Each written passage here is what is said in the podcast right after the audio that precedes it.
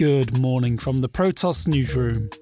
The date today is Friday, the 27th of November, and you're listening to the Protos Daily. These are the main headlines this morning. OKEX sees $110 million leave its platform just hours after reopening asset withdrawals. Facebook will launch its dollar pegged stablecoin in January, and $100 million gets liquidated in Compound's platform.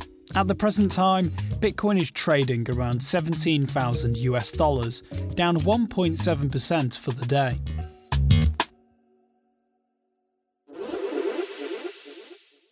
Another day and another story about troubled crypto exchange OKEX. The Malta based exchange yesterday saw a breathtaking $110 million pour out of its platform just hours after it reopened asset withdrawals.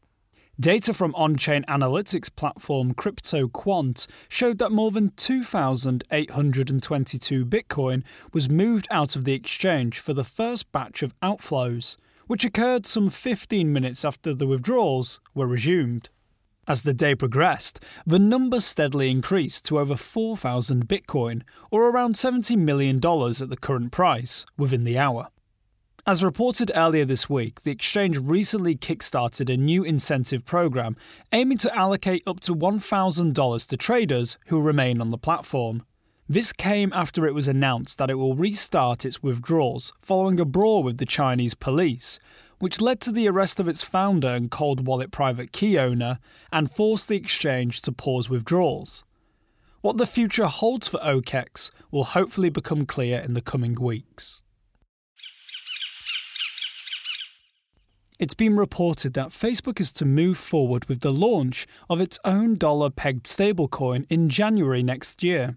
Initially, the Libra project was introduced as a stablecoin pegged to a basket of currencies. However, these plans were quickly squashed when regulators around the world voiced their concerns.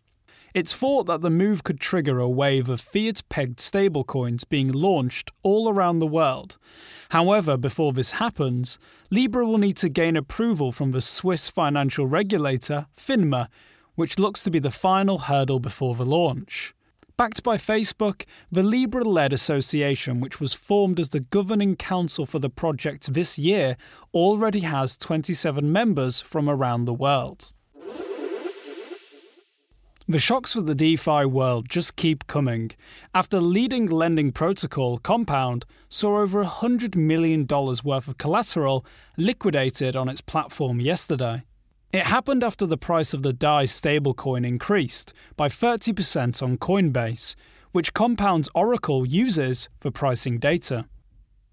Compound's platform allows users to borrow cryptocurrency by putting up collateral that exceeds the borrowed amount. These loans are executed on the Ethereum blockchain, and should the blockchain notice that the collateral has become under collateralized, it automatically liquidates the loan. The spike in the premium of DAI resulted in liquidations across the board as the value of the loans backed by DAI exceeded collateralization ratio thresholds. The event has already sparked intense conversations online, with some users accusing Compound of negligence and others suggesting a malicious player who may have manipulated the price of DAI on the Coinbase Pro exchange for this very reason. In any case, this major loss shadows the previous liquidation event, which took place in March and saw $2.5 million in value liquidated.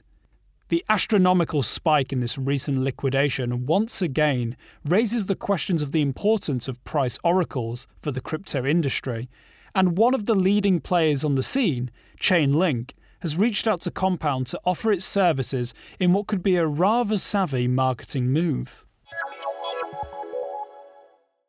Blockchain analytics platform Glassnode has revealed that the total amount of Bitcoin held on exchanges has hit its two year low. The stats show that the 2.3 million Bitcoin currently held by top exchanges is the lowest since April 2018.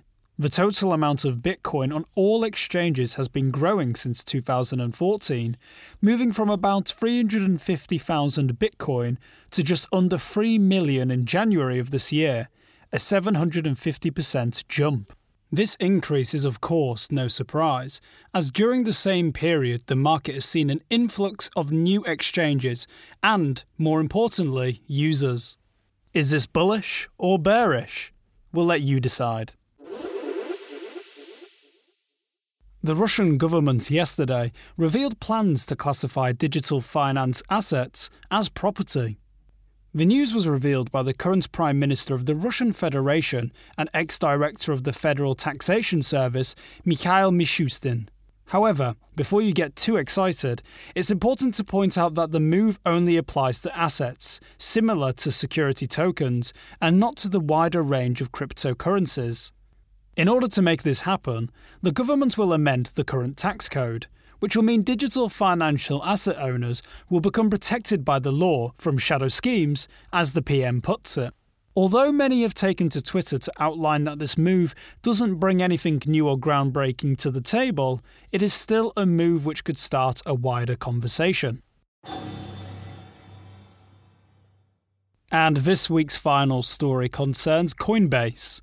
The popular crypto platform has experienced yet another outage after its website and mobile app were unavailable for a short time yesterday.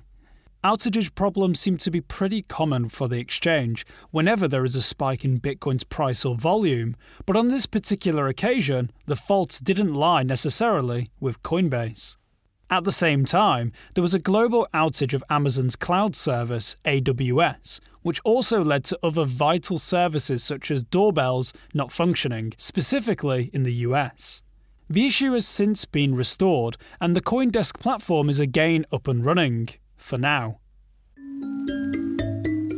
Thank you for listening. To stay up to date with the latest from the world of crypto, make sure you subscribe to the Protos Daily on Spotify, Apple Podcasts, and all of the major podcast providers.